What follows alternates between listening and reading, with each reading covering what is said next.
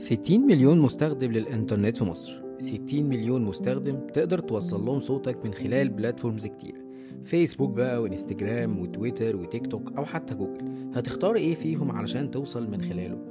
طبعا بتسأل أنت ليه توجع دماغك أصلا بالسؤال ده. تعالى يا معلم وأنا هقولك أنت عارف إنه من خلال اختيارك للناس الصح والمكان الصح بجد تقدر تضرب ضرب معلم وتبيع منتجاتك بصياعة؟ طيب ده اللي بيتقال عليه في الإعلانات الأدز استراتيجي وهي ببساطة هي إنه إعلانك يظهر للناس المناسبة في الوقت المناسب بالشكل المناسب في المكان المناسب. خليني الأول أكلمك عن إزاي تختار الناس المناسبة أو بمعنى أصح إزاي تعمل حاجة اسمها باير بيرسونا باير بيرسونا كويسة تعبر عن الناس اللي بنبيع لهم. طيب يعني إيه باير بيرسونا في الأول؟ الباير بيرسونا ببساطة يعني إن أنت بتحاول تجمع بيانات عن المستهلكين أو اللي هيشتروا المنتج بتاعك وترسمها في شكل شخصية واحدة خيالية في دماغك.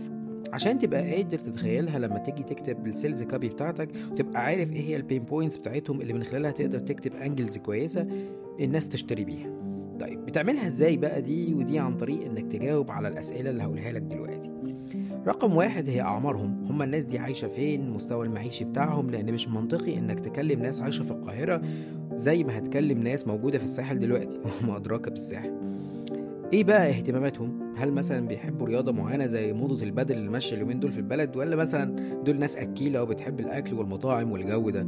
طيب بيتكلموا بأي لغة؟ هتقولي لغات إيه وإحنا في مصر؟ هقول لك يا عزيزي المحنك مصر فيها ست لغات غير العربي. وأكيد أنا مش هحط لك مصدر الكلام ده عشان تقدر تدور بنفسك على جوجل. إيه هو مستواهم التعليمي؟ الناس دي وصلت بالتعليم لحد ثانوي ولا معاها دكتوراه؟ رجالة ولا ستات؟ مش منطقي ان هتكلم الستات بنفس الطريقة أو نفس التون اللي هتكلم بيها الرجاله إيه هي الحالة الاجتماعية بتاعتهم؟ يعني مثلا هتبيع الحاجة دي لسناجل ولا مخطوبين ولا متجوزين؟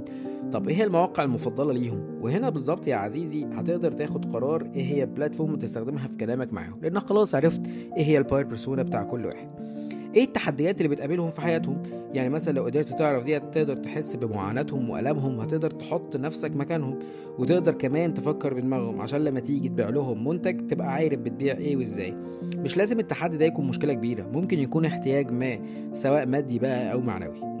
ليه بقى هم عايزين يشتروا المنتج بتاعي؟ هنا لازم تبقى عارف إن ال unique selling proposition بتاعتك أو ال unique selling point بتاعتك وإيه القيمة اللي هتضيفها ليهم واللي هي هتحل مشكلة أو تشبع رغبة هم فعلا عايزينها. وإيه هو السلوك الشرائي بتاعهم؟ يعني مثلا الناس دي بتشتري اونلاين ولا بتخاف منه؟ بيحبوا يدفعوا كاش ولا بالفيزا؟ وهكذا. كل الحاجات دي تقدر تعرفها ب research كويس أو إنك تشوف المنافسين بتوعك بيتواصلوا مع عملائهم إزاي أو بيتعاملوا إزاي مع ال fans بتوعهم أو العملاء بتوعهم.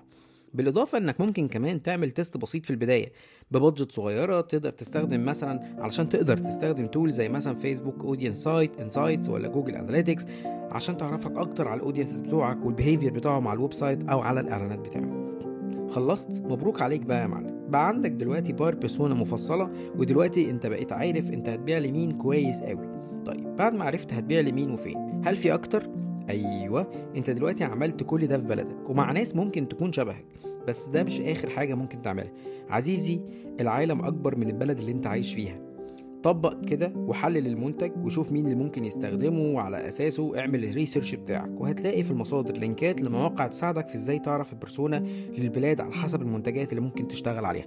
بس ما تنساش تسمع الحلقة اللي فاتت عشان تعرف إزاي تختار المنتجات اللي تشتغل عليها وإزاي تبني ال brand اللي تشتغل منه أو تشتغل عليه. تنساش تعمل follow عشان تسمع الحلقات الجاية من امسك حملة.